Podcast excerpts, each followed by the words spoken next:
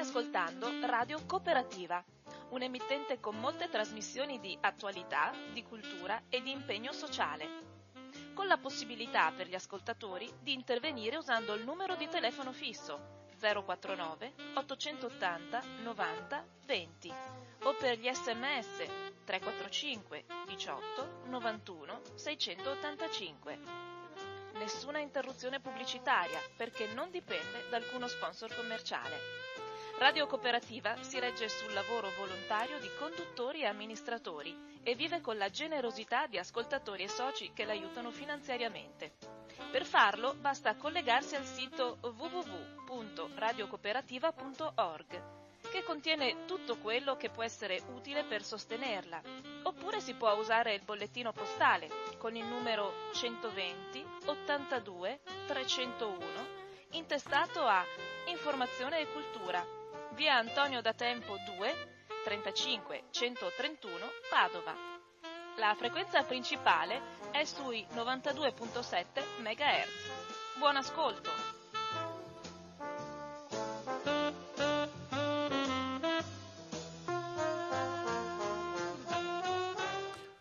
Un cordiale buongiorno a tutte le persone sintonizzate su Radio Cooperativa Partiamo immediatamente con la trasmissione. Oggi abbiamo un ospite che conosciamo ormai da anni, direi, e che mm, ribadisce sempre un punto nevralgico, anche perché questo ribadirlo non è neutro.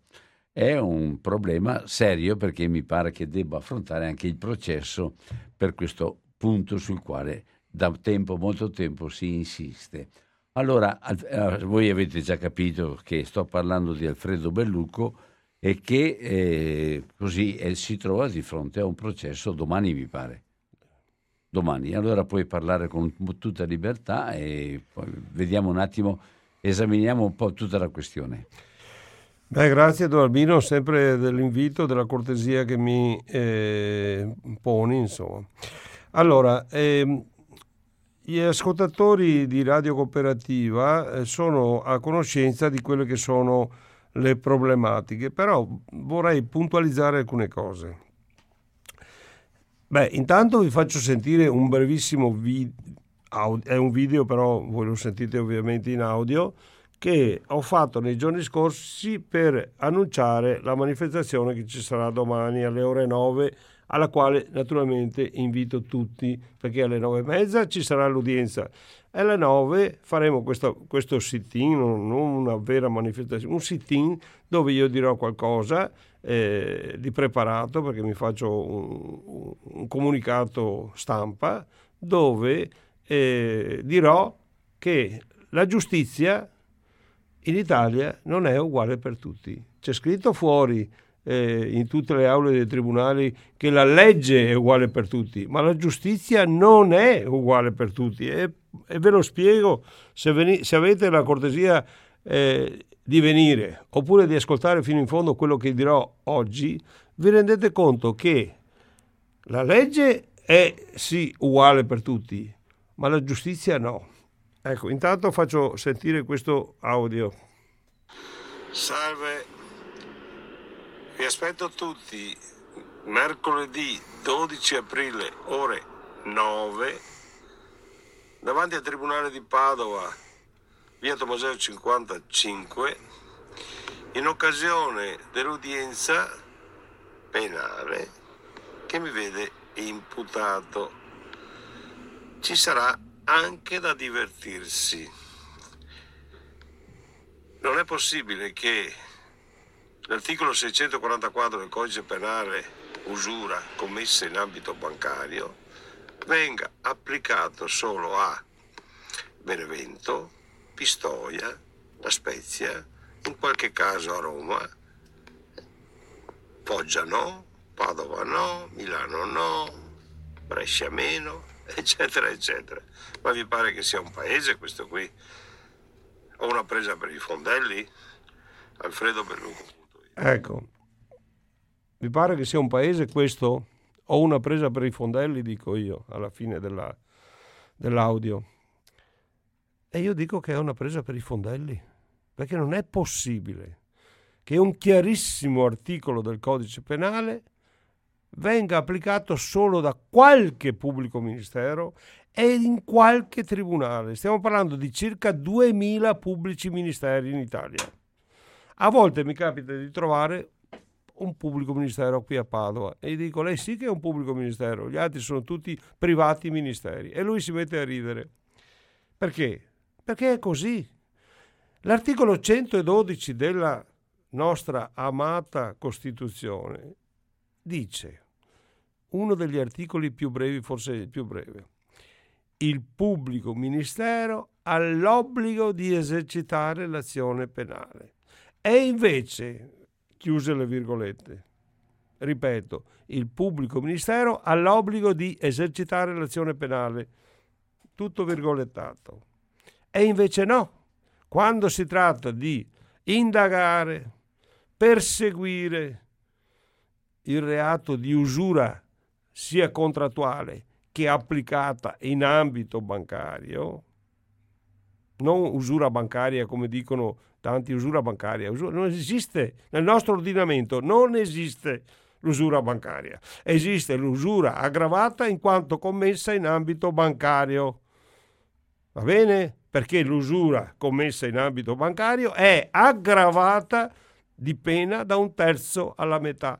Se l'usura commessa da un usuraio o da un, gruppo di, us, di, usurai, diciamo criminali, ma non è che, che, quelli che lo fanno in banca siano meno criminali, anzi la legge prevede un aggravante di pena da un terzo alla metà. Come dicevo, se un usuraio commette l'usura, diciamo, non in ambito bancario, rischia da 2 a 10 anni di reclusione. Questo prevede il 644 del codice penale. Se lo fa in ambito bancario o finanziario, rischia da 2 anni e 8 mesi a 15 anni di reclusione. Questo dice. Però io puntualizzo sempre la questione dell'usura contrattuale, ovvero l'usura contrattuale che equivale all'usura criminale, nel momento stesso che tu fai un contratto che prevede già in sede contrattuale il superamento del tasso soglia massimo previsto dalla legge, dalle tabelle ministeriali del Ministero dell'Economia e delle Finanze, tu il reato, l'illecito l'hai già commesso. È inutile che mi si venga a dire che la legge è uguale per tutti. È inutile che mi si venga a dire, oggi leggo sul giornale, che il sottosegretario della giustizia che dice Ostellari, caro amico anche tra l'altro, Ostellari, che dice chi sbaglia paga, chi sbaglia paga chi? I soliti poveretti, come oggi ho letto eh, sul giornale di una diciassettenne padovana che ha tentato di uscire da un, da un negozio con un centinaio di, di euro di capi di abbigliamento. L'hanno bloccata è arrivata la polizia, beh sapete com'è andata? Che praticamente c'è stato un pari perché il, eh, il maltolto è stato restituito, ma l'hanno messa in comunità. Quindi lei sta già scontando una pena preventiva per quello che ha fatto.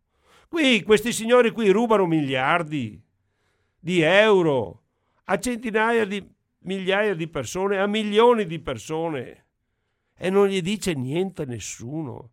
C'è un signore che sta scontando, penso che l'abbia finita da poco di scontare, due mesi di galera perché aveva tentato di rubare 5,20 euro di generi alimentari nel 2006.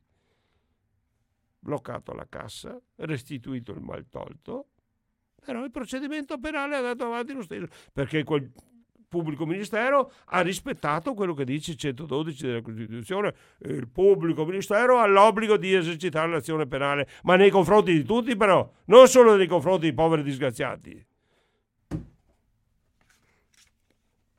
Scusate il tono, ma ci sta tutto.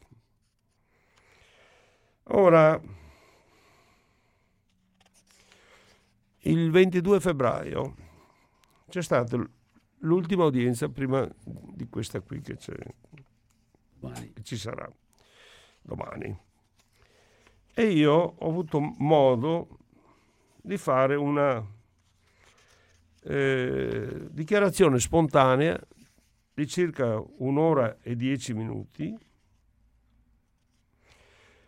perché mi è stato permesso di fare. E avevo naturalmente tante cosette da dire, perché se io vengo sottoposto a processo, perché ho detto che sono degli usurai, banca, bancaria, posso fare anche il nome perché c'è il procedimento penale in corso e quindi non c'è nulla da dire. Eh, il processo penale in Italia è pubblico, il processo penale in Italia è pubblico anche se mi è stato impedito due volte la partecipazione di una TV, Carabinieri TV tra l'altro, due volte, sempre dal giudice.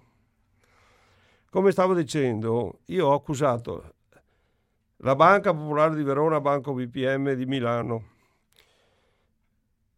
la bancaria direttrice della filiale di Campodarsego, Padova, Margherita Mattia, e l'amministratore delegato numero uno della banca, dottor Giuseppe Castagna, di usura contrattuale.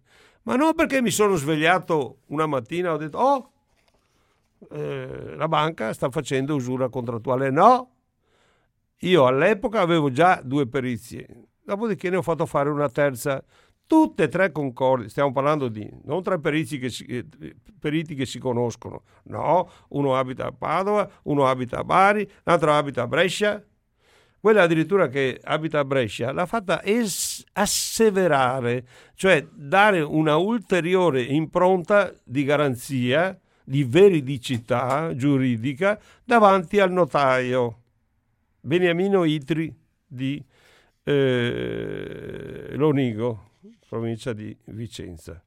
Ora qui ci troviamo di fronte al fatto che le denunce fatte dall'imprenditrice eh, Silvia D'Andrea, eh, scusate, eh, l'azienda si chiama Ambientazioni Andrea, lei si chiama Silvia De Iurco, si chiama Silvia De Iurco.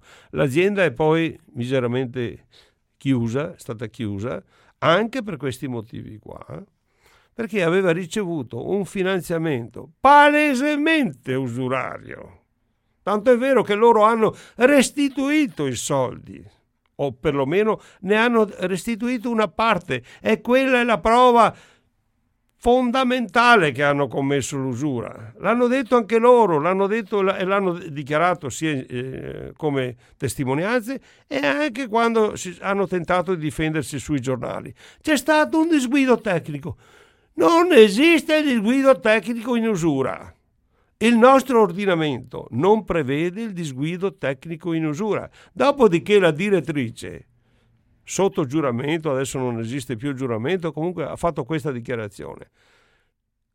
Quando io gliel'ho detto al mio superiore, ha detto non ti preoccupare, facciamo una retrodatazione del contratto e la cosa finisce lì.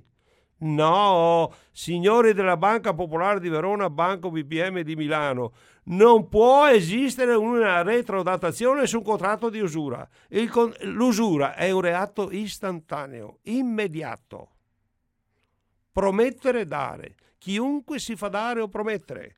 Quando tu hai fatto una di queste due azioni, il reato l'hai commesso, non puoi dire scusi ho sbagliato, ti do indietro un po' di soldi, strappiamo il contratto precedente, ne facciamo un altro. No, no, e chi glielo ha permesso e chi vuole permetterglielo dovrà passare sul mio corpo inerte perché io non, non ci sto. Tanto è vero che domani l'udienza sarà imperniata sul fatto che abbiamo ricusato il giudice, perché il giudice ha fatto delle affermazioni durante tutte le udienze, in particolare quella del 21 settembre 2022, che ha in pratica dato un pregiudizio nei miei confronti dicendo alcune cose, come detto, pregiudizievoli. E io naturalmente faccio istanza di liquidazione. E poi adesso vediamo come va a finire. Comunque io ho fiducia nella giustizia, però se la giustizia parte da questi concetti, che un, una denuncia per usura contrattuale ricevuta da un pubblico ministero non va neanche a fare una perizia tecnica sul contratto, questa non è giustizia. Questa è una presa per i fondelli, signori. Vuol dire che viviamo in un paese dove lo Stato di diritto è diventato lo Stato di quello che volete voi. Non c'è, non c'è, non c'è diritto. Non c'è diritto perché il diritto c'è solo quando certe persone subiscono un qualcosa. Va bene? E allora cosa significa? Vuol dire che non c'è diritto. Vuol dire che il palazzo di giustizia che c'è scritto da fuori vuol dire che è un palazzo di ingiustizia e me ne assumo tutte le responsabilità. Perché nel mio processo vi faccio vedere tutte le carte, tutti i documenti. Io oggi devo essere anche eh, sì, intervistato da, da, una tv, posso dire di quale?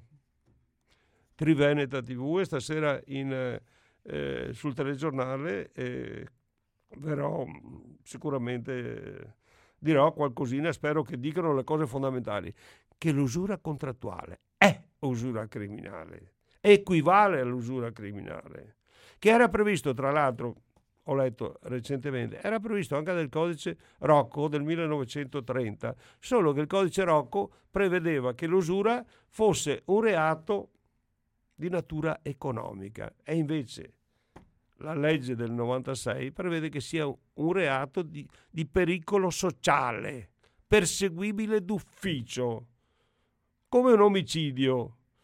Un omicidio, cioè se uno viene ucciso va bene, e, e magari non ha parenti, cioè non serve che ci sia la denuncia perché, che, perché si apra un fascicolo penale, dico bene? O, o, torni, o, o andiamo, andiamo, alla follia. Ho saputo che la riforma Cartabia, l'ho letto stamattina, pre, prevede che anche il, il sequestro di persona eh, ci sia una denuncia da parte di chi l'ha subita o, o, da parte di qualcuno dei familiari, adesso non lo so esattamente, ma vi rendete conto verso quale Stato di diritto stiamo andando? Non c'è più lo Stato di diritto, non c'è, eh. non c'è, perché se io devo fare una denuncia nei confronti di un mafioso che mi ha fatto, non so, saltare la macchina, per esempio, è chiaro che avrò 100 tentennamenti prima di farla. Ma nel momento stesso che è un reato di pericolo sociale, tu devi perseguirlo immediatamente. Se io ho subito l'usura, l'usura è un reato di pericolo sociale e tu devi perseguirlo senza che io ti faccia la denuncia. Va bene? Questo è quello che io voglio a 70 anni. Perché l'usura, oltre la natura penale ha anche gli aspetti civilistici. In sede civile sono state pronunciate circa 26.000 sentenze di usura, ovvero del superamento oggettivo del tasso soglia. Va bene?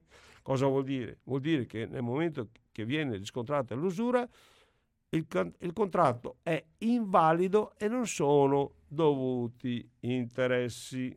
Questo prevede l'articolo 4 della legge 108 del 96, che non ho fatta io e neanche Don Albino, l'ha fatto il nostro Parlamento, l'ha fatto il nostro eh, Senato della Repubblica, è stata ratificata dal Presidente della Repubblica dell'epoca e quindi è una legge dello Stato che tutti sono tenuti a rispettare.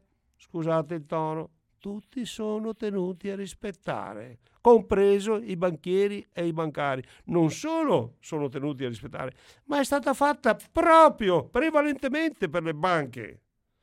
Perché al quarto comma dice per la determinazione del tasso di interesse usurario si tiene conto delle commissioni, remunerazioni a qualsiasi titolo e delle spese, escluse le imposte e le tasse collegate all'erogazione del credito. Più chiaro di così, penso che non ci sia nulla.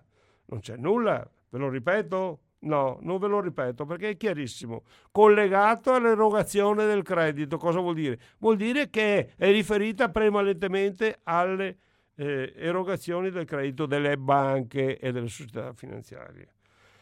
Ma quello che io voglio puntare è il salvataggio di migliaia, decine di migliaia, centinaia di migliaia di abitazioni che spulciando i contratti di mutuo, specialmente ante maggio 2011, ma anche successivi, perché c'è una banca, quella che vi ho detto prima, la Banca Popolare di Verona, Banco BPM di Milano, che ha fatto i contratti, almeno questo lo dicono i miei tecnici, la dottoressa Vallì Bonvicini, che fa le perizie per me,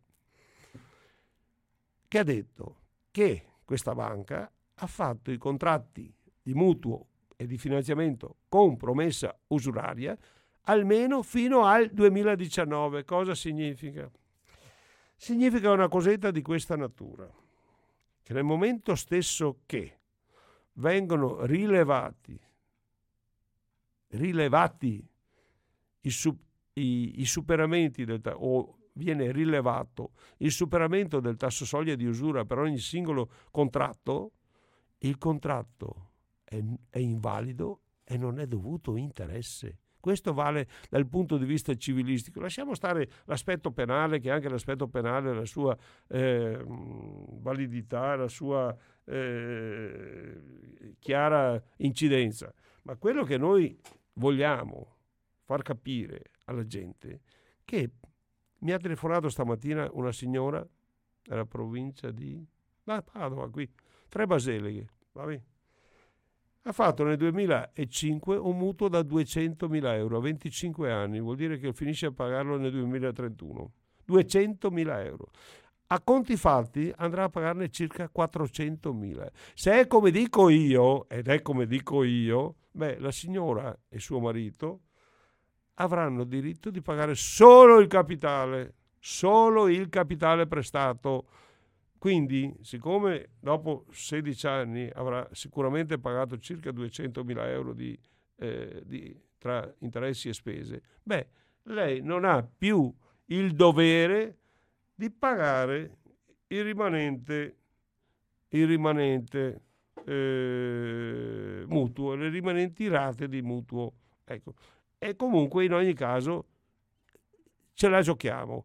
Un altro eh, diciamo ascoltatore di un'altra radio mi ha contattato e abbiamo fatto l'analisi. Però prima che facessimo l'analisi l'ha, l'ha, l'ha contattato la banca attenzione e ha detto perché lui aveva chiesto il piano aggiornato di ammortamento. L'ha chiesto più volte.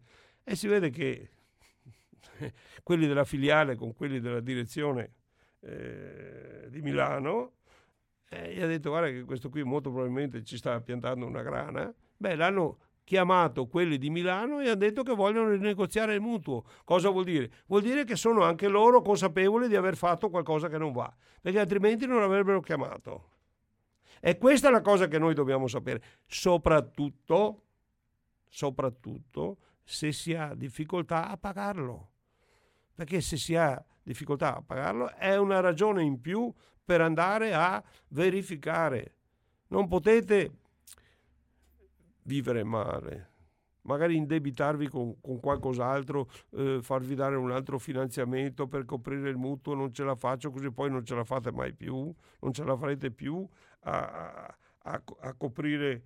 Eh, a coprire perché il mutuo, il finanziamento, eccetera, eccetera, eccetera, eh, non, non, ce la potrete, non ce la potrete mai fare, mai fare. Ecco, io per ora mi fermo qui, però quello che voglio sottolineare è che non è possibile, l'ho già detto nel, nell'audio che ho fatto ascoltare all'inizio, non è possibile che questo gravissimo reato, che è commesso in ambito bancario, prevede addirittura l'aggravante da un terzo alla metà, ovvero da due anni e otto mesi fino a 15 anni di reclusione, non venga perseguito. O stiamo parlando di una legge che ha 27 anni. È stata emanata il 7 marzo del 1996, 27 anni fa, e non sia perseguito da nessuno.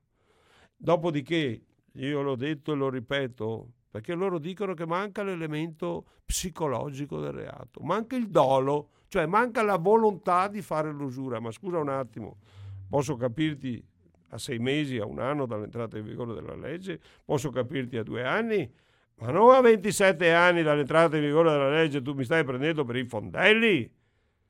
Tu e anche i giudici che stanno giudicando, perché c'è un fondamentale articolo del codice penale, articolo 40,2 del cosiddetto reati di omissione impropria, che dice, omissio, attenzione, omissione impropria. Non impedire un evento che sia l'obbligo giuridico di impedire equivale a cagionarlo. Ora, il banchiere ha l'obbligo giuridico di impedire che nella sua banca si pratichi l'usura. Non può dire ma io non lo sapevo. Non può dire io non lo sapevo perché tu devi mettere in atto tutti gli strumenti atti a fare in modo che non capiti. Senti una cosa, se posso certo, magari. interrompere un secondo. Vedo che hai approfondito molto la, la, la, situazione e anche hai approfondito i termini, i termini giuridici e anche pratici nel, nell'esercizio della, della, giustizia rispetto a questi termini giuridici. La domanda è, secondo te esiste malafede nel, nel, nei giudici, nelle persone che di fronte a questa tematica qua, come dire, soprassiedono e trovano delle giustificazioni per dire ma è una cosa che è collegata a un andamento bancario, a un andamento della sistemare un po' le cose senza dover eh, stare lì sempre. Oppure pensi che sia una malizia per cui alla fine un pezzo di legge va sistematicamente quasi si mettessero d'accordo nel fare in modo che non abbia da funzionare. Allora, perché eh, quello, quello che, da quello che spie- ti, ti ho ascoltato tutte le volte che sei venuto, eh. tu parli con molta chiarezza che la, la, la, legge è chiara e quindi va applicata. Questo, certo. è, questo è, il concetto che tu usi ma, ma certo. con molta chiarezza. Certo. Ma la domanda è, ma secondo te allora c'è malafede, c'è, c'è, malafede. C'è nessuno che, è, c'è è, che, tira fuori l'aspetto politico di questa realtà. Allora, allora ti spiego. Non so se ti spiego perché chiaro. c'è malafede. Ma allora, allora no. non c'è bisogno di aspetti politici, perché la legge c'è già. Sì. C'è già la legge. La legge, c'è l'interpretazione autentica della legge, perché c'è una legge che, perché qualcuno ha detto ma mi pare impossibile che la legge sia così. No, adesso ti dico anche l'interpretazione autentica della legge, che è, la, che è, l'articolo 1 della legge 24 del 2001, eh, che dice, che, che adesso te lo leggo, però ti dico che c'è malafede, perché trovano i pubblici ministeri tutte le più scandalosi scuse Ah, ecco, va bene, scusa, gli ero di dire qualcosa di più eh. pesante, per dire che non c'è l'usura. Perché ti leggo, ti leggo proprio quello che ha scritto un pubblico ministero di 70 anni, 7-0, 7-0, di Padova, va bene, prima di andare in pensione, per giustificare un'archiviazione Te lo leggo vir- virgolettate. La consulenza, perché lui ha dato naturalmente a un consulente da dare una valutazione, in base alle complesse considerazioni alle quali tutte si fa rimando, ha escluso la sussistenza degli elementi oggettivi e soggettivi del delitto ipotizzato. Dopo ti spiego osservando che la logica di verifica dell'evento del compendio civile e in quello penale è differente. Allora, allora È un linguaggio proprio... No, no, te lo no, spiego. No, no, io, io ce l'ho su con questi linguaggi, te No, lo ma dico con te lo- franchezza. ma- È un linguaggio che uno che, stu- che ha studiato, che è professore, che conosce la lingua, eccetera, fa una fatica boia Ma- ma- a capire che cosa che dice. scrivono. Ma è molto semplice quello che sta dicendo. Sta dicendo che l'usura calcolata in sede civile è differente di quella cal- calcolata in sede penale. Qui stiamo parlando di un calcolo aritmetico matematico.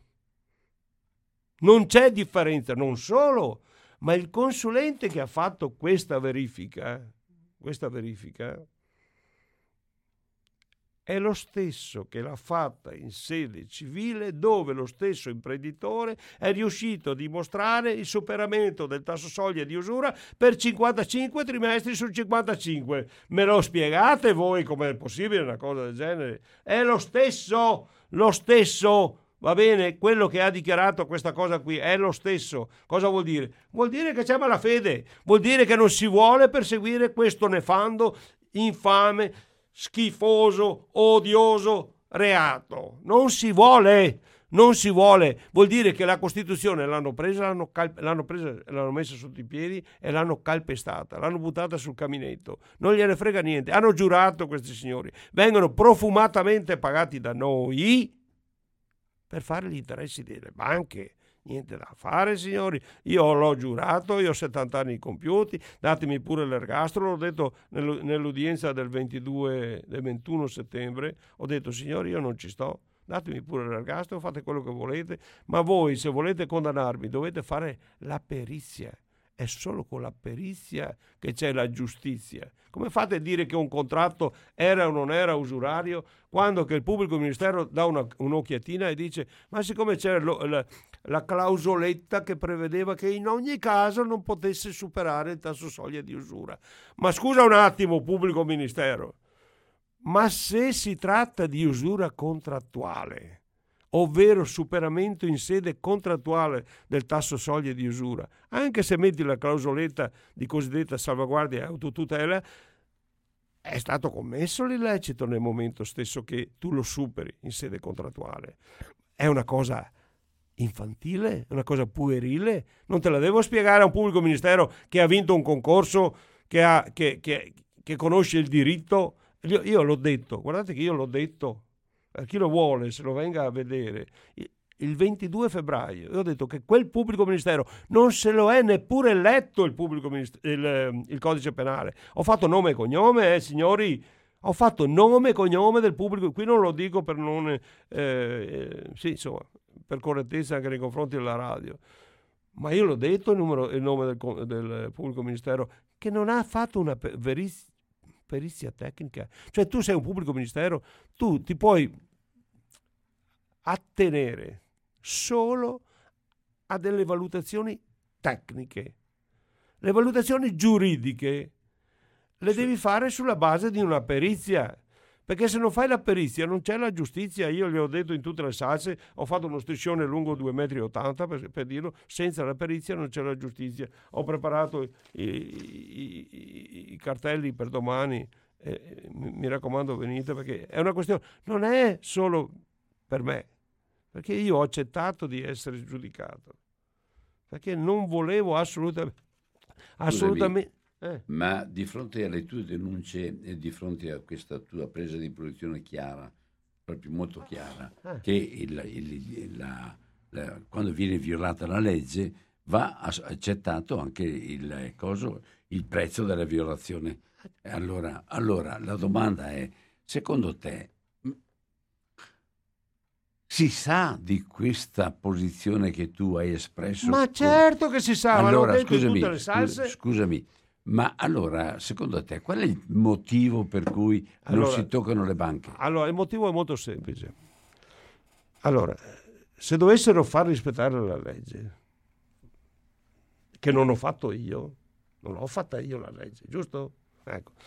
Dovrebbero mettere sotto indagine, diciamo, sto, sto cauto, dai 20 ai 30 mila banchieri e condannarne una buona metà.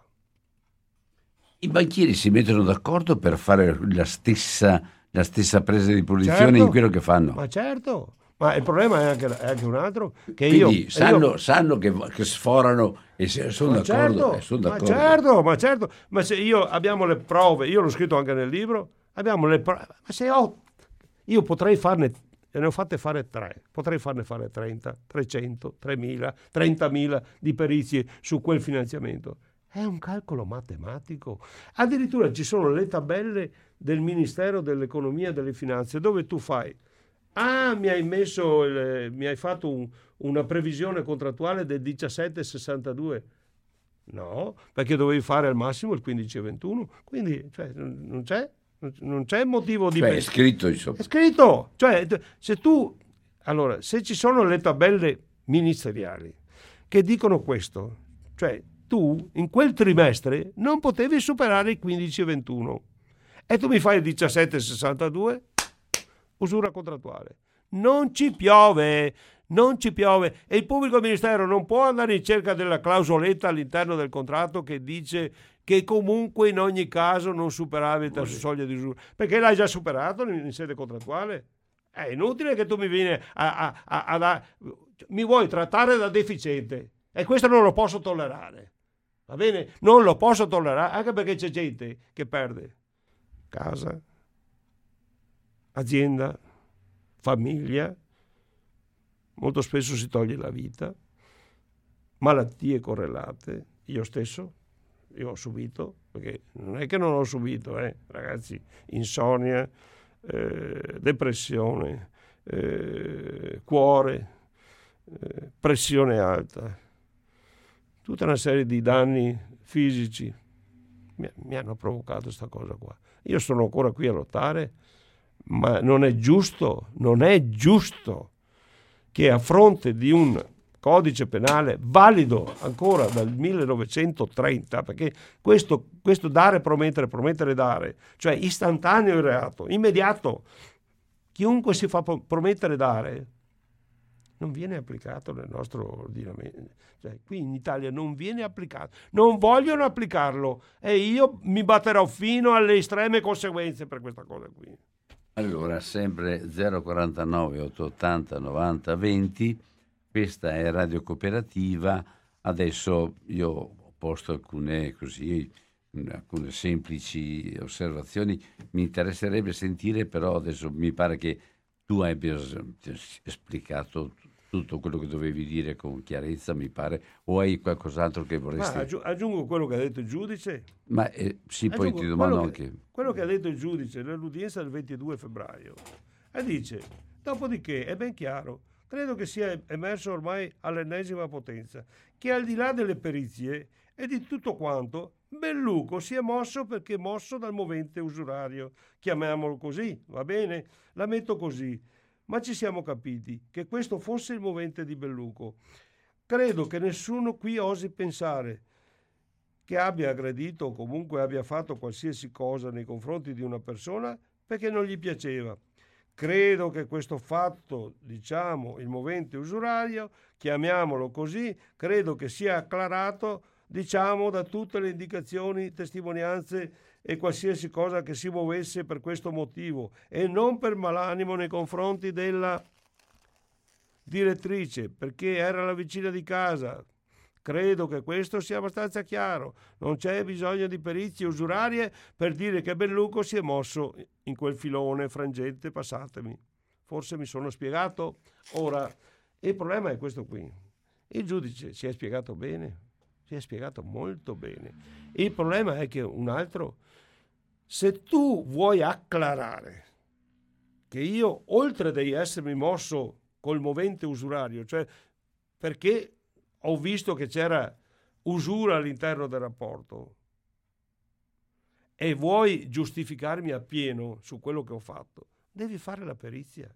Perché se non fai la perizia rimane sempre l'ipotesi che io magari vengo assolto o per prescrizione o perché il fatto non sussiste perché potrebbe anche essere il fatto non sussiste, ma io ho fatto quello che ho fatto perché voglio che venga acclarata se c'è stata l'usura e se, se, non c'è stata l'usura sono qui pronto ad accettare qualunque pena mi verrà comminata perché è questo che mi sono posto come obiettivo Loro, se fanno la perizia, verificano c'è l'usura, bene, ho ragione io. Non c'è l'usura, bene, hanno ragione loro e allora mi danno quello che mi devono dare di pena. Ma non può essere una cosa al buio, perché loro stanno facendo una, un processo al buio.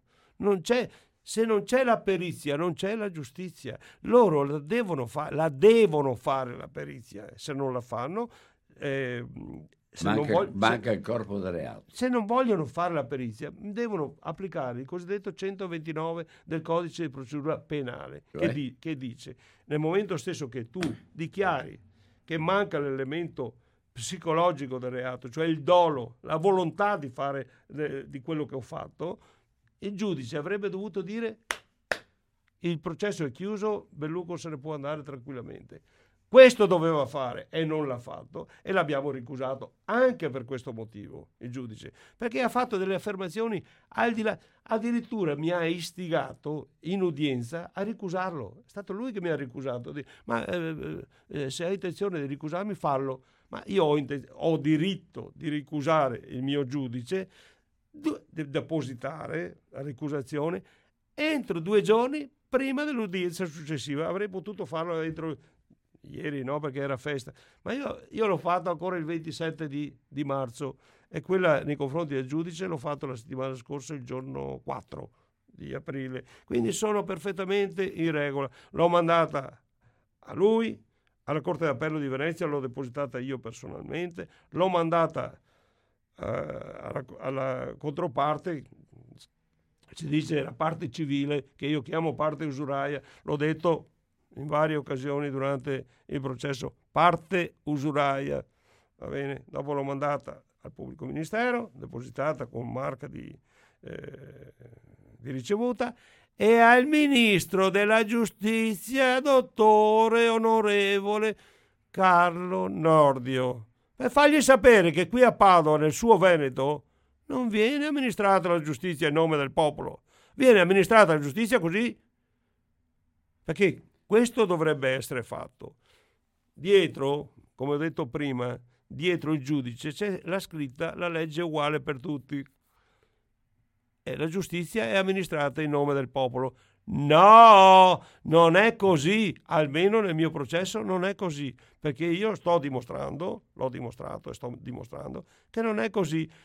Un'altra cosa, un'altra cosa molto grave, aggiungo, e poi, e poi andiamo alle telefonate, a La Spezia un eh, bravissimo avvocato, Alessandro Pontremoli, è riuscito a mandare a giudizio per usura, per usura, attenzione, il numero uno della Banca Popolare di Verona, ora Banco BPM, Pier Francesco Saviotti, nato il 16 giugno 1942 ad Alessandria e residente a Milano.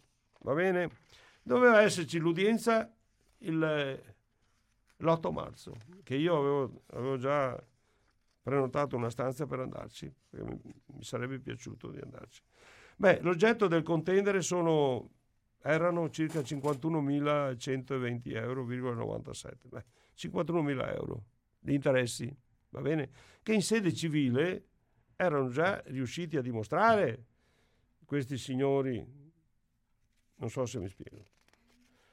Beh, Saputo che c'era il rinvio a giudizio del, ripeto, da parte del pubblico ministero dottoressa Claudia Merlino, sempre del Tribunale Penale di La Spezia, cosa hanno fatto questi geni della banca? Hanno convocato la parte, la parte e sapete cosa hanno fatto a fronte di 51.000 euro di, in contestazione? Gliene hanno dati 150 per mettere a tacere tutto. 150.000 euro gli hanno dato, nonostante che la contestazione fosse di, solo di 51.000 euro. Va bene? Pur di togliersi dai piedi questo, questo sassolino, sassolone, che, che, naturalmente se poi andava avanti andava a, a inficiare anche tanti altri cose. Ma io questo signore qui l'ho denunciato nel 2014 a Padova. E sapete cosa hanno fatto questi qua di Padova? Eh, siccome hanno restituito i soldi, una parte dei soldi, eh, la cosa è una, di natura civilistica. No, pubblico ministero di Padova, che è sempre quello che ha giudicato anche l'altra cosa. Non esiste la cancellazione del reato per restituzione del maltolto. La ragazza che è stata trovata ieri o l'altro ieri eh, al centro Giotto con degli abiti che non erano suoi, che aveva tolto il sistema antitaccheggio, eh, anche se ha dovuto restituire gli abiti, andrà sotto processo e adesso sta, è, è, reclusa perché è una reclusione dentro una casa famiglia, dentro un, una cosa. Questo è il modo di amministrare la giustizia, non che viene cancellato un reato perché c'è stata restituzione di soldi, un reato grave come l'usura, un reato che commesso in ambito bancario parte da un minimo di due anni e otto mesi e arriva fino a 15 anni di reclusione. Non smetterò mai di dire questa cosa qua. Allora, 049 880 90 20, qua c'è stato tutto, tutta la perorazione anche che potrebbe fare anche un avvocato, ma eh, visto che hai studiato tutto quanto, no? Non sono lo so, alcuni accapa- però insomma è un argomento che hai approfondito. No, come hai fatto? Eh, come hai trovato che c'era anche nel codice Rocco? Eh, l'ho trovato recentemente. L'ho e vedi, trovato che, recentemente. vedi, che, hai studiato. Eh, certo che ho studiato. Ti pare che, ti pare che queste cose qui si imparano così a, a occhio, no? Queste cose qui bisogna studiarle.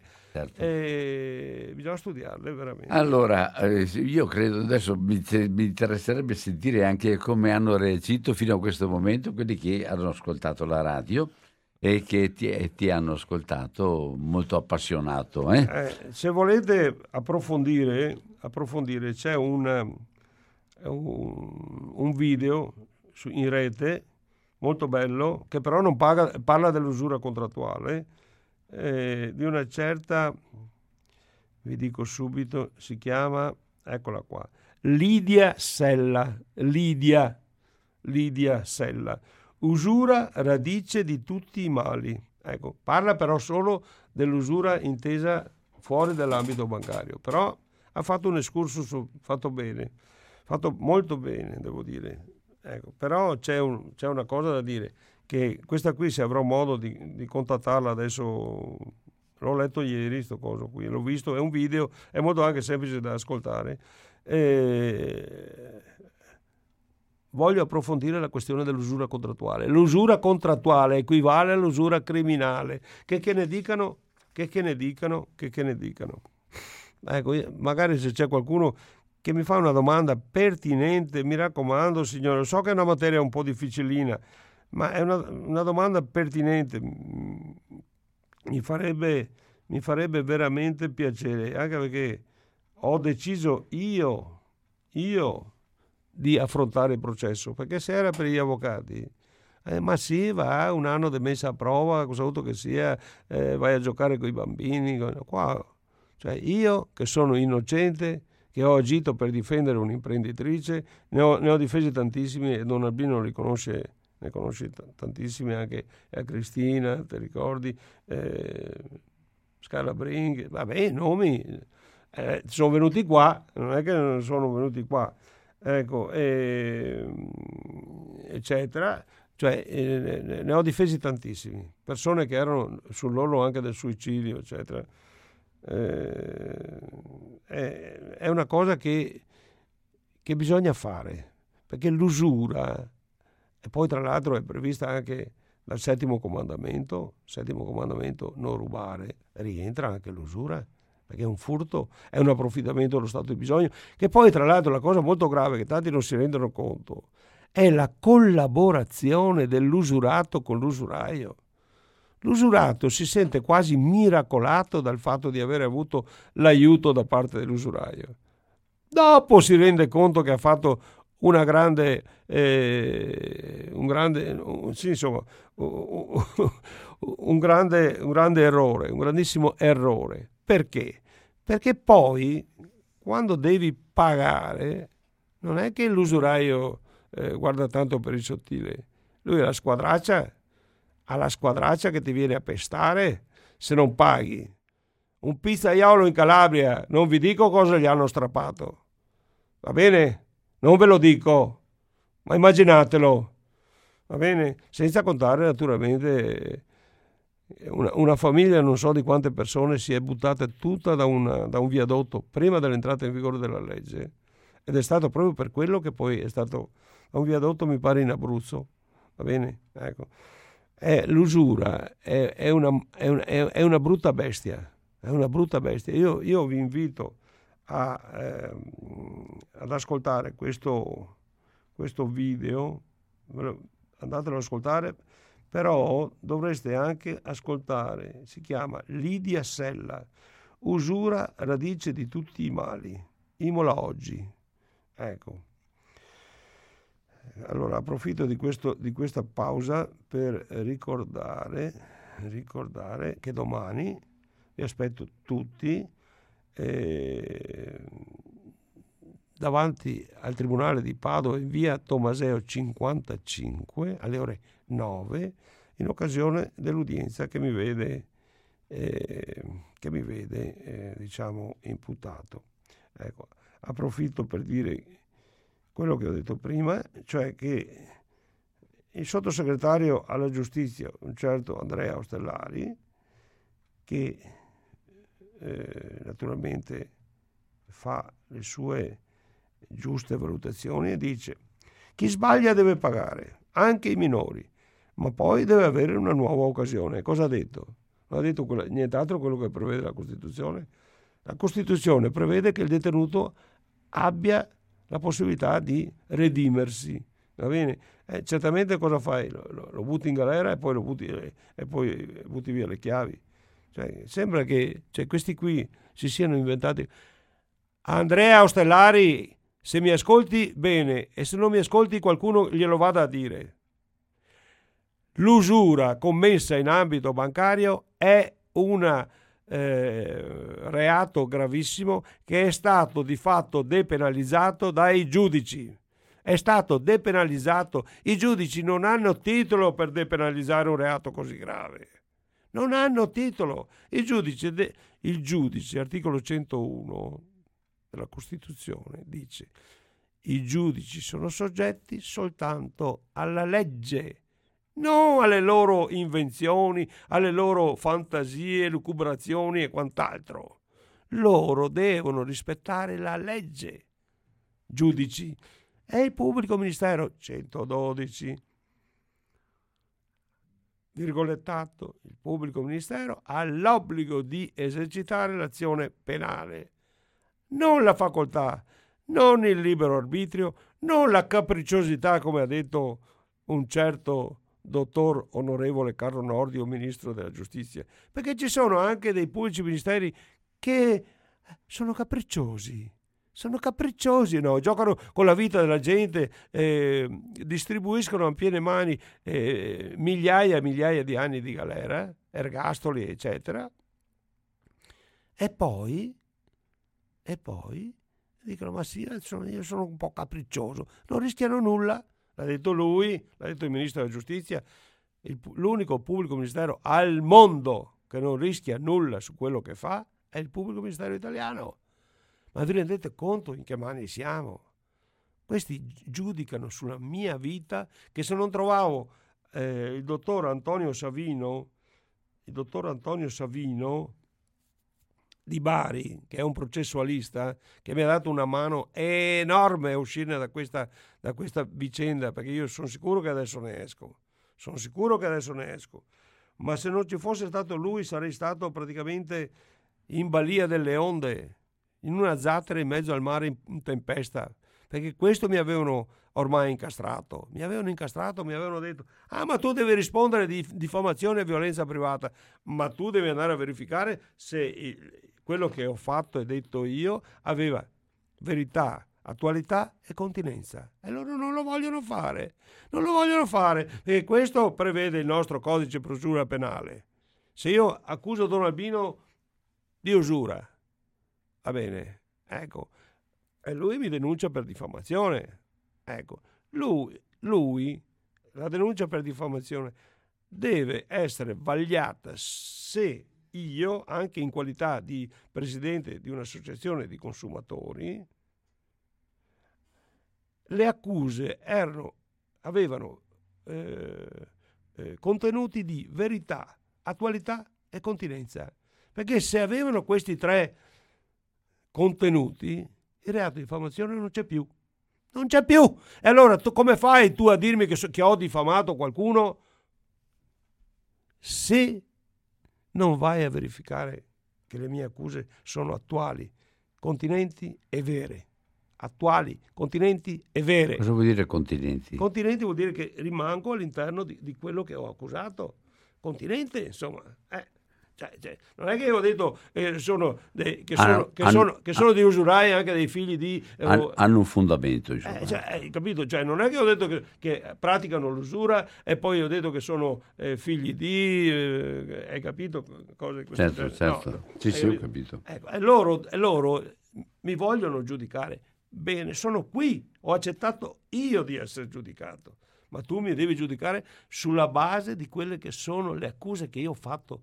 Perché anche il fatto che ho fermato la macchina, che stavano scappando questi qui, dopo aver tentato di inquinare le prove, modificare un contratto usuraio, ci siamo messi davanti, io e altri, ma io gli altri saranno usciti perché avranno chiesto perdono in ginocchio. Io non chiedo perdono in ginocchio, niente da fare era previsto dal 383 del codice di procedura penale. Andatevelo a leggere. L'arresto in fragranza. Loro stavano inquinando delle prove, prove, prove di usura che avevano tra l'altro ammesso anche loro. Ha detto che c'era stato il disguido tecnico, avevano restituito una bella parte dei soldi e tutte queste cose qua. Ma scusate un attimo, ma dove sta scritta questa cosa qui? Che tu cancelli, e lo dico, lo dirò fino alla noia, che tu mi cancelli un reato grave come l'usura con la restituzione parziale dei soldi. Ma stiamo dando i numeri. 5,20 euro di generi alimentari ha tentato di rubare un povero disgraziato a Firenze nel 2006 ha restituito, dopodiché il processo è andato avanti lo stesso e gli è arrivato nel, eh, qua all'inizio dell'anno una condanna definitiva a due mesi di carcere. Non so se mi spiego. 5,20 euro. Pronto? Eh, sono Dennis, posso intervenire? Ciao Dennis. Posso intervenire? Va bene, dimmi. Eh, volevo dire, intanto salutare tutti, volevo dire che dal mio punto di vista eh, il problema a proposito della giustizia del, o delle banche, il problema è sistemico, non è semplicemente dovuto al fatto che ci sono dei magistrati corrotti, la magistratura non funziona eh, oppure i banchieri sono tutti, quasi tutti degli usurai. Il problema è sistemico.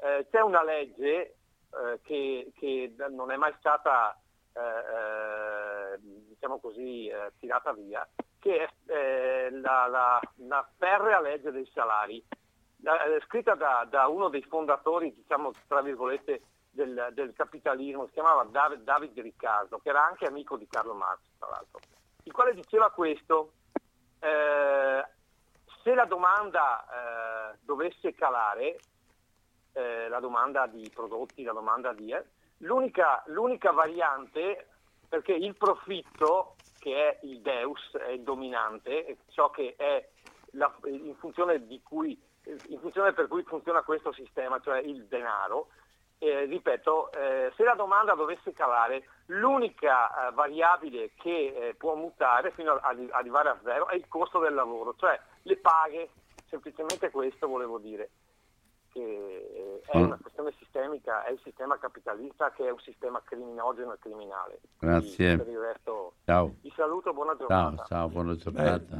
guarda che anch'io sono del tuo parere però il, il, il costo del denaro in questa epoca parlo prevalentemente in questa epoca, perché in altre epoche veniva, eh, diciamo, calmierato, veniva calmierato da, da, sì, anche, anche, anche, da motivi etico-religiosi. Perché, a casa peota. Ma non Neanche... solo a casa peota, cioè in, in certi periodi storici anche anche con, non so se sia stata un'enciclica del 1931 e un'altra del 1891, eh, quella del 31 è di Pio XII. Quella del XIII. Quella, quella, vabbè, quella del, del, del 1891 è di Leone XIII. Sì, Leone XIII, sì. Mm, eh. È una telefonata. Pronto? Sì, signori, sono Sandra. Sandra, buona giornata. Posso salutare anche l'ospite perché penso che stia facendo qualcosa di eh, veramente grande, però eh, mi sembra quasi che sia isolato. Eh, sono isolato, certo, sono isolato.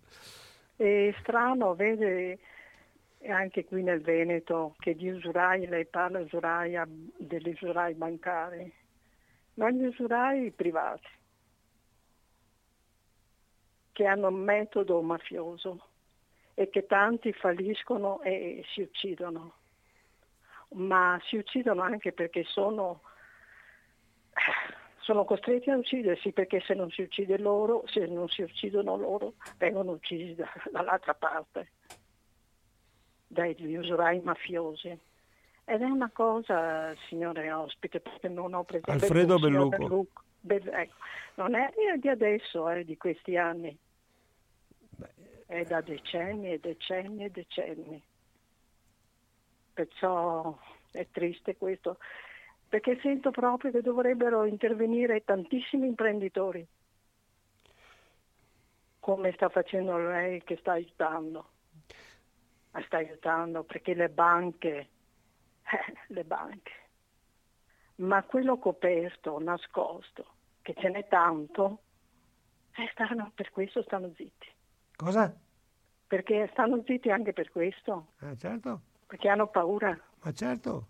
Perché parliamo tanto della mafia, della Calabria, dell'Andrangheta, della Sacra Corona e tutta quella po' di mafia che, che, abbonda, che abbonda in Italia, ma qui nel Veneto se n'è tantissima. Ecco, per questo io do solidarietà, sento che, che è difficile perché c'è un gigante, è dentro un, non so, come, io ah. spero che, ma ho paura. Allora, beh, intanto, grazie comunque. Grazie io, ringrazio io signora. Allora, beh, qui ha detto che c'è una mafia molto grande qui nel Veneto, ma la mafia più grande è proprio quella bancaria, quella all'interno delle banche. Ma il problema è che nessuno si ribella lo sa per quale motivo perché altrimenti chiudono i rubinetti del credito, perché anche se è costoso il credito, ne hai bisogno, non puoi vivere senza credito. E loro hanno questo criminale, usuraio, infame, mafioso sistema di dire, ah, con Belluco vai, sappi che non vedrai più il finanziamento. Guardi che non sto dicendo così a caso, è successo, è successo, ma l'usura praticata dai veneti insieme a un, insieme a un avvocato, aspetta un attimo, insieme a un avvocato di eh, Bari nel 2015 abbiamo fatto arrestare due usurai veneti che vendevano il denaro più o meno all'80% all'anno, 80-90%. Come è andata? È andata che noi li abbiamo fatti arrestare perché non solo facevano l'usura, ma facevano anche l'estorsione. Ma la cosa più grave, lo sapete qual è? Che noi gli abbiamo fatto fare un contratto, contratto usurario, dove era previsto che a fronte di 185 mila euro di prestito lui doveva dargliene indietro 255.000 nell'arco di 12 mesi a cadenze mensili, quindi era un contratto usuraio e il pubblico ministero di Treviso avrebbe dovuto intervenire e fargli arrestare, no? Sapete cosa ha detto? Lo dico qua davanti a tutti, l'ho già detto. Ha detto che se prima lui non restituiva il capitale, poteva, il pubblico ministero non poteva intervenire. Ma vi rendete conto l'ignoranza? L'ignoranza della legge. Chiunque si fa dare aveva in mano un contratto usurario e non, è, non ha fatto arrestare gli usurai. E questo qui stava per uccidersi, veramente stava per uccidersi. Una mattina mi ha detto Alfredo, perché poi siamo riusciti a fargli avere dei soldi da una banca, se non mi danno il finanziamento entro mezzogiorno io prima di sera mi ammazzo. Ma, ma l'ha detto non perché è così, l'ha detto perché è così. Allora sempre 049 880 90 20 E chi desidera intervenire, il telefono è aperto. Prima chi ha telefonato si è accorto che non era aperto questo telefono perché stavi completando il pensiero. Eh sì, perché... Vabbè. Ecco, Allora, Vi rendete conto? Cioè, cioè, abbiamo in mano la prova provata che stava subendo un imprenditore della provincia di Padova, tra l'altro. L'usura, va bene, perché tanto di contrattino, 185 mila euro di prestito e tutte le cadenze mensili da 21.250 euro l'una. 21.250 euro l'una, ovvero 70.000 euro di interessi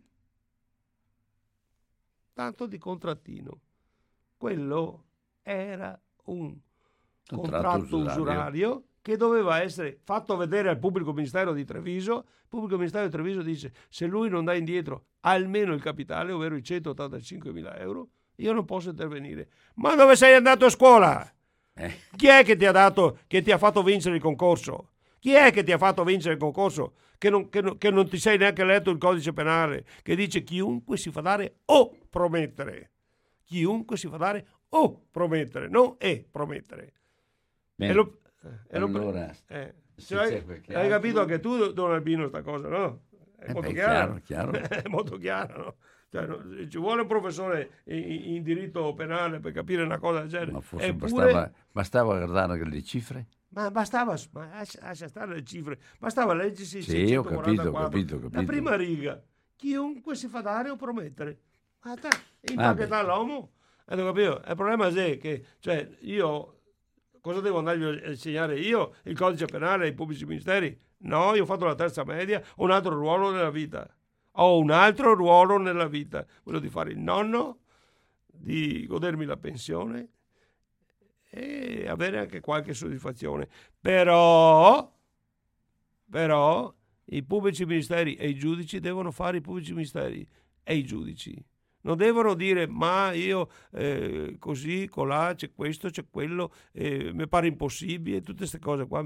Perché questo è, questo è, loro devono rispettare il codice penale, il codice di procedura penale. Se c'è, la prossima volta che vengo, Don Albino, eh, invito il, il dottor Savino, sentirai cosa dice dei giudici e dei pubblici ministeri che non capiscono nulla del codice di procedura penale. Lui va avanti e indietro in tutta Italia, in tutta Italia, da spazia dappertutto, proprio per difendere gente come me, perché se non c'era lui assolutamente io ero spacciato, ero come ho detto prima, come un naufrago in mezzo al mare in tempesta con, una, con un pezzo di legno attaccato. Mi ero già visto così, eh. cioè io dormivo due ore, tre ore la notte, ormai eh, mi ero visto spacciato. Perché lui, c'è stato qualcuno che mi ha detto, ma sì, va, cosa ha avuto che sia, ehm, eh, eh, mette un traffietto sul, sul mattino del Padova, eh, e io dicevo, boh, no, niente da fare, io, il, mio, il, mio, il, fatto che io venga passato alla storia come un violento, un diffamatore, niente da fare, signori miei, niente da fare. Io non ho mai dato oh, oh, uno schiaffetto neanche per scherzo ai miei figli e devo essere passato per, per violento. Niente da fare, signori. Non si imbarcano cucchi, signori della barca popolare di Verona, Banco BPM di Milano. Avete L'ho detto davanti ai giudici, lo dico in tutte le sedi. Per effetto delle perizie fatte e per que- e quello che si vede, avete applicato l'usura contrattuale. L'avete fatta. È inutile che ci girate attorno. La restituzione dei soldi non è la cancellazione del reato, anzi è la conferma del reato. L'avete fatto e dite che c'è stato un disguido tecnico. Vuol dire che avete un sistema informatico che fa acqua da tutte le parti. Vuol dire che avete, che avete ammesso di avere una banca Bassotti dove si può fa- addirittura bypassare il, il tasso soglia di usura. L'avete detto voi, l'avete detto in, in udienza, avete de- detto addirittura che volevate de- retrodatare il contratto. Non esiste la retrodatazione in usura. Non ci può essere. Andatevi a leggere il codice penale. es- ma neanche il codice civile non prevede la retrodatazione di un contratto, perché il 1346, signori, se non lo sapete, del codice civile dice il contratto deve essere possibile, lecito, determinato o determinabile. Attenzione, possibile, lecito, determinato o determinato o determinabile. Non è, non è che tu, quando un anno dopo che l'hai fatto e dici ma mi sono accorto che, che è una robetta che non va dai dai dai che c'amo, che c'amo Belluco e, e, a modifico e, e, e una, una cara mea in Drio e, e amici come prima. No signori il codice civile il codice penale lo dovete rispettare anche voi.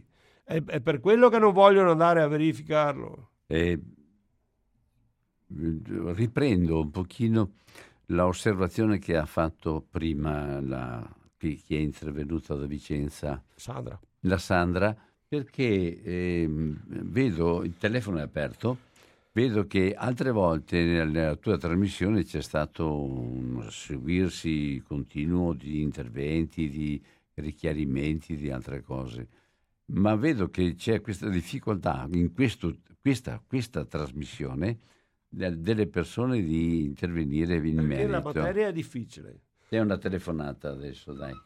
Ma eh, è, è l'osservazione della Sandra che mh, ho trovato molto pertinente. Pronto? Eh, ciao Albino, parla Marco. Ciao, no, il ciao, telefono Marco. era chiuso prima.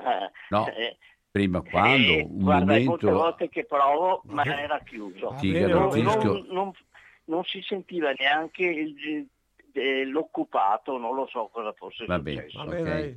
Vabbè, comunque volevo parlare un attimo con Bellucco che innanzitutto sono solidale sempre con lui perché fa una cosa per me giusta. Ma detto questo, eh, io mh, ovviamente sono incompetente su queste cose e mi riferisco alla giustizia da quello che vedo e quello magari che leggo. Allora, a me sembra che abbiamo una giustizia in certi casi eh, debole con i forti e forte con i deboli.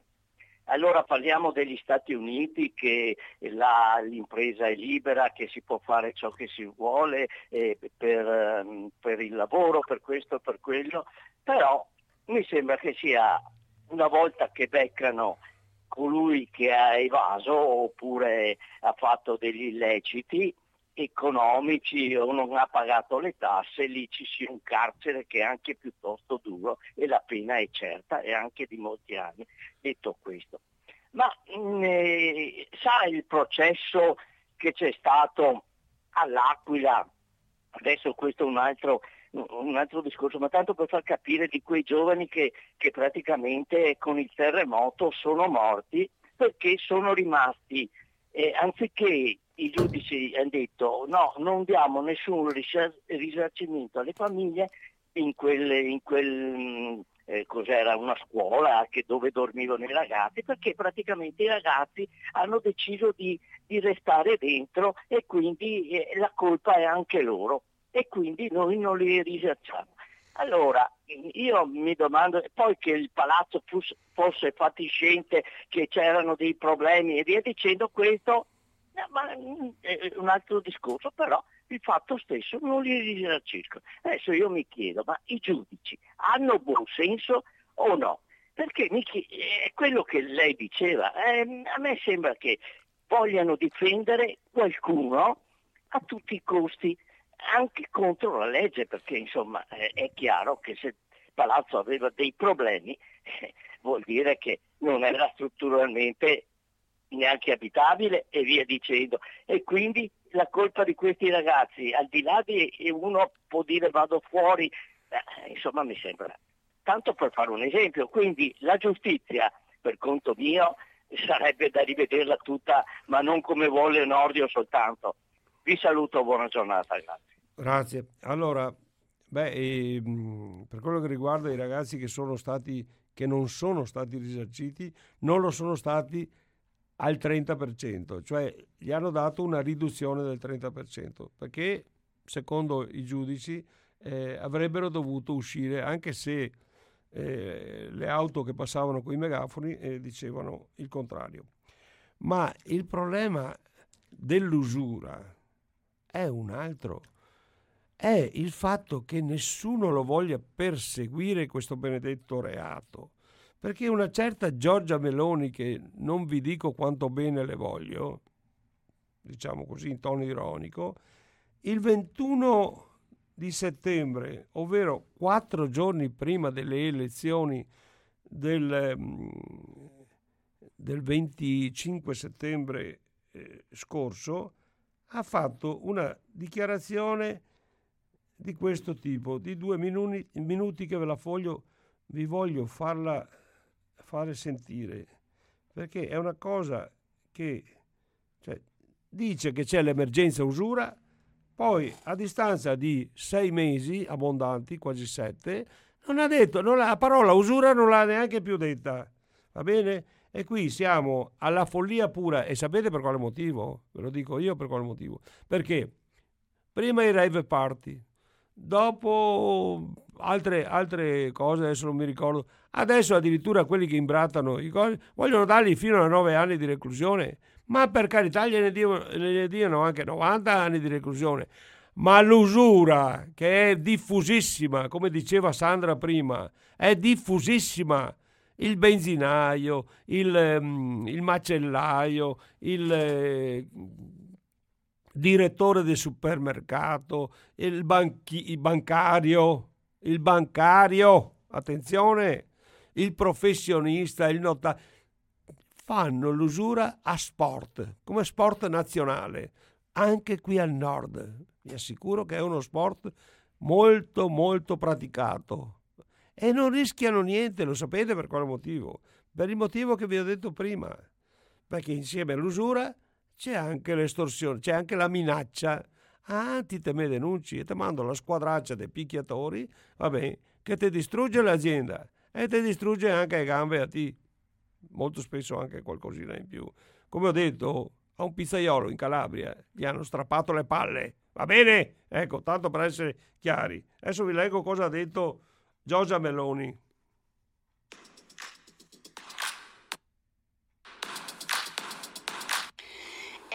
Emergenza usura anche se non se ne parla quasi per nulla. Già durante la pandemia è dilagato il credito malavitoso, adesso l'aumento esponenziale dei prezzi, il caro carburante e il caro delle bollette energetiche potrebbero peggiorare ulteriormente la situazione economica eh, delle attività economiche in difficoltà, eh, tanto quanto dei soggetti che sono più deboli. Famiglie e imprenditori ricorrono sempre di più al credito usuraio, perché le banche immobilizzate da normative che sono troppo stringenti non riescono di fatto a rispondere all'attuale richiesta di credito. Bisogna facilitare l'accesso al credito anche di chi è in difficoltà, con regolamenti più snelli e potenziando le garanzie pubbliche che sono destinate ai soggetti a rischio usura. Serve una riforma della legge anti-usura perché si possano superare ritardi e farraginosità burocratiche che fino ad adesso hanno ostacolato la presentazione delle denunce da parte delle vittime. E bisogna perseguire con fermezza i criminali che si arricchiscono stringendo il cappio al collo di chi è in difficoltà. Vogliamo ampliare la platea dei soggetti potenzialmente beneficiari del Fondo di solidarietà per le vittime di estorsione e usura, non solo ad attività economiche, per esempio, ma anche a famiglie e persone fisiche. E vogliamo anche prevedere un'efficace rete di supporto e di informazione a chi è fortemente indebitato, in modo che possa ottenere facilmente tutto il supporto del quale ha diritto, compresa la risoluzione concordata dei debiti con lo Stato che introdurremo con la nostra tregua fiscale. La nostra Italia è sempre dalla parte dei cittadini onesti, è sempre pronta ad aiutare a rialzarsi chi è inciampato nel difficile cammino della vita. Oh. Allora, ha detto che bisogna perseguire con fermezza questo fa- odioso reato. Io ho usato le parole sue, bisogna perseguire con fermezza. Cosa vuol dire? Vuol dire che bisogna aumentare le pene. Signori, sei anni minimo a quelli che organizzano un rave party. C'erano già le leggi prima, non serviva fare ancora. Un decreto legge hanno fatto. Un decreto legge. Va bene? questi signori qua che si vantano di dire ma noi governiamo, cosa governano? Questo, questo video, audio video, ha sei mesi e, 15, e 20 giorni, va bene? Perché è stato fatto il 21 settembre del 2022, a quattro giorni dalle elezioni del 25 settembre. Ora, non mi dite che una che dice è emergenza usura. È emergenza usura e tu lasci passare eh, sette mesi quasi senza fare eh, un tubo. Niente, sono più importanti quelli che imbrattano i cosi che poi tra l'altro avete visto lo fanno con, eh, con dei colori eh, non indelebili e quindi è chiaro, che, eh, è chiaro che è solo una cosa dimostrativa. Ma non vogliono fare niente contro l'usura, questi politici. Pronto? Pronto? Sono Giuliano da Venezia. Ciao Giuliano. Buongiorno a te e anche a Bellugo. Buongiorno.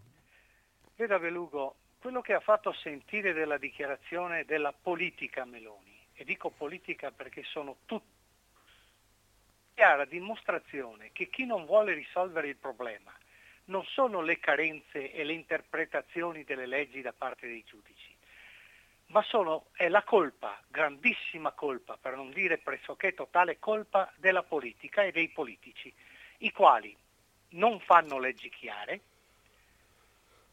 anzi fanno di tutto per renderle interpretative e quindi lasciando ampio spazio ai giudici di interpretare le leggi e lo fanno apposta.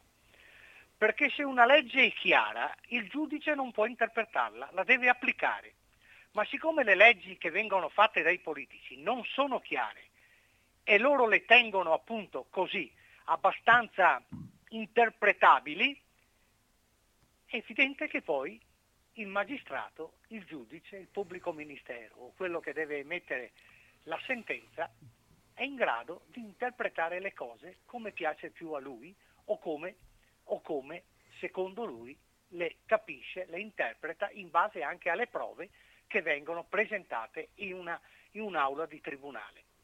Quindi la colpa è relativa dei giudici, la colpa è dei politici, i quali non hanno intenzione di risolvere i problemi, perché non c'è solo quello dell'usura, i problemi sono tanti.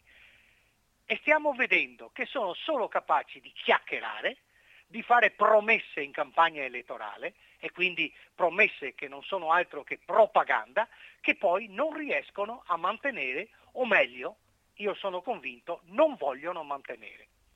Vi saluto e vi ringrazio dello spazio. Allora, allora non è così. Non è come ha detto lei, o perlomeno non per la questione riguardante l'usura, perché la legge sull'usura è di una chiarezza lapalissiana. Sono i giudici che non la vogliono applicare. Perché come ho detto prima, prima del 1996 della legge 108, posso essere d'accordo con lei, perché bisognava dimostrare l'approfittamento dello stato di bisogno del, del debitore. C'era un certo Felice Maniero che prestava denaro fino al 50% al giorno, va bene? Ma siccome lo prestava ai giocatori incalliti del casino di Venezia, non era considerato un reato di usura, perché non c'era approfittamento dello stato di bisogno. Se l'avesse fatto un, un minuto dopo l'entrata in vigore di, della legge 108 del 96, anche se non c'era eh, l'approfittamento dello Stato, di, cioè se non c'era, eh, essendo una legge matematica, cioè il superamento del tasso soglia si esprime con un calcolo matematico. Va bene. Tu non puoi più dire, tirare fuori la storia dell'approfittamento, lo stato di bisogno, tutte queste cose qui, perché non esiste, non c'è più, non c'è più. Quindi tu, quando c'è l'usura contrattuale, l'usura contrattuale, sottolineo, chiunque si fa dare o promettere, sono i giudici che non vogliono applicare la legge, non il fatto che la legge sia interpretabile. Non la vogliono applicare, non la vogliono applicare, gliel'ho detto in faccia, non se l'è neanche letto il codice penale, gli ho detto. In aula, eh, non gliel'ho detto non gliel'ho mandato a dire. In aula il 22 di febbraio.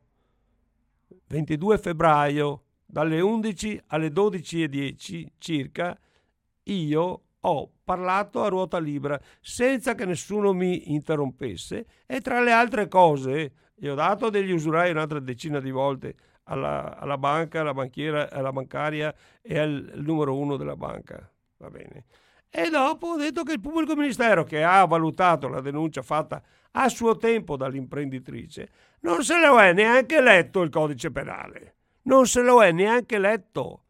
Perché se tu te lo leggi, lo, lo, lo, ha capito anche Albino, insomma lo capisce, la persona di normale senno, chiunque si fa dare o promettere.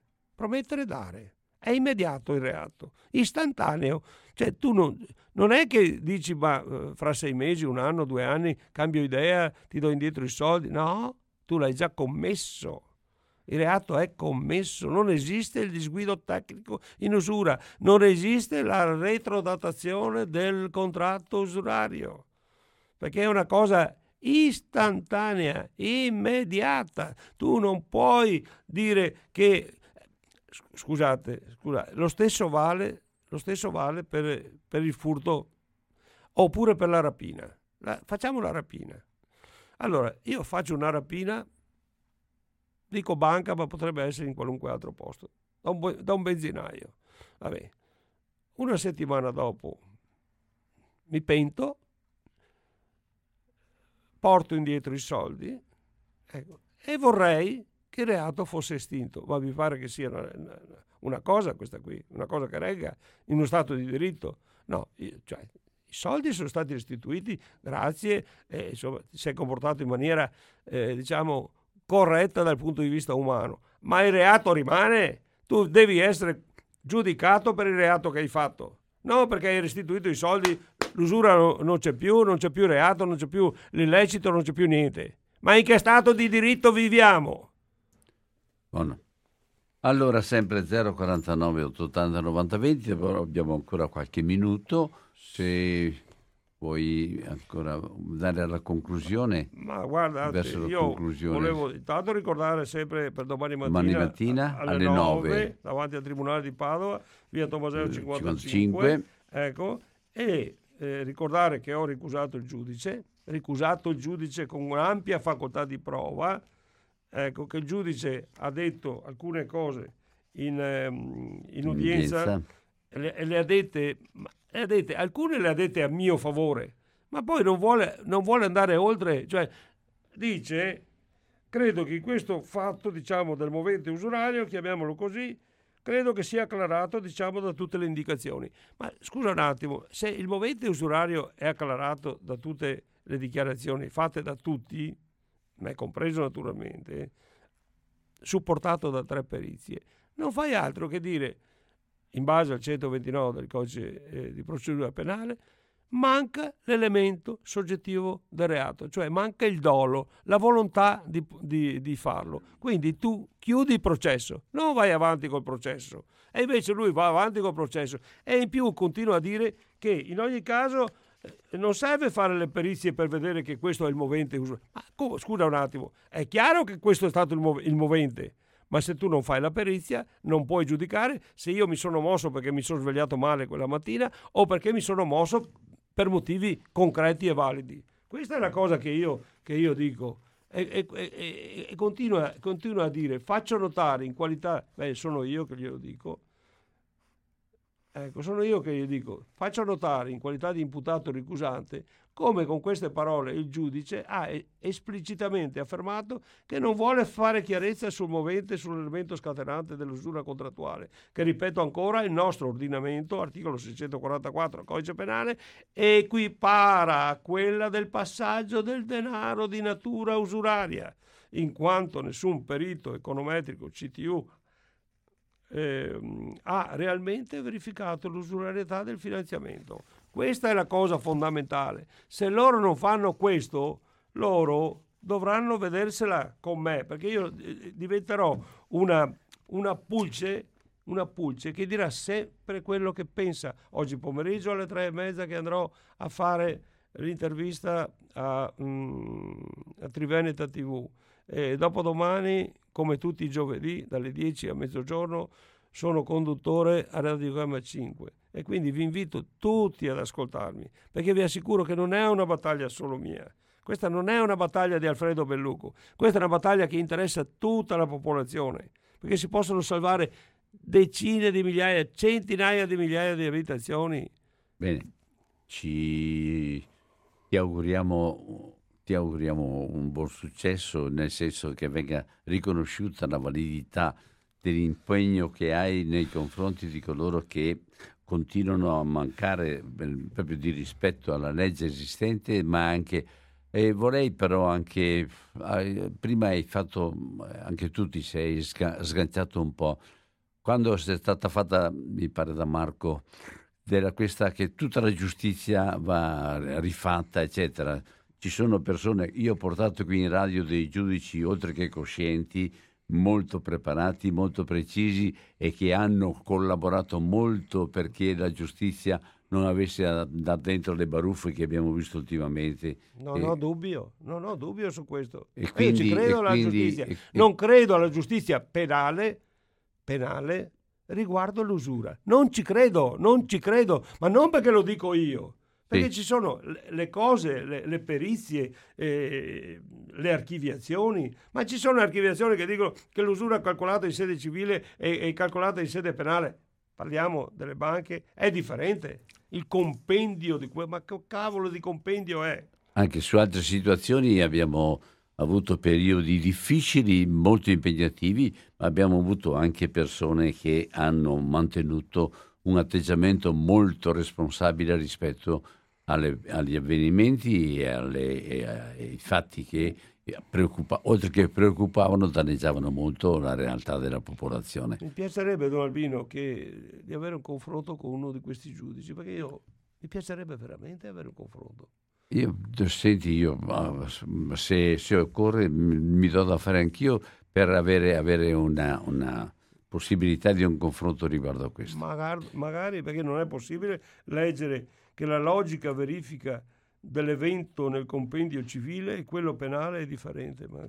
Io su questo punto qua ti ho detto che questo linguaggio non solo non mi piace, ma è incomprensibile per le persone che eh, o, o, o, quotidianamente non hanno tutti i termini del codice civile o penale, ma non hanno neanche nemmeno i termini che i giudici usano per, per esprimere concetti astratti che non corrispondono poi alla conoscenza e alla possibilità di un riscontro immediato. Comunque questo è un altro discorso, ma non, non, non, non affrontiamo l'orbe terracqueo. Ecco, ringrazio Alfredo. Ti ringrazio io. Ecco, e ringrazio tutti voi che avete ascoltato e auguro un buon successo anche per questa impegnativa cam- campagna, oltre che campagna anche iniziativa che ha. Grazie e buon pomeriggio a tutti quanti. Buon pomeriggio.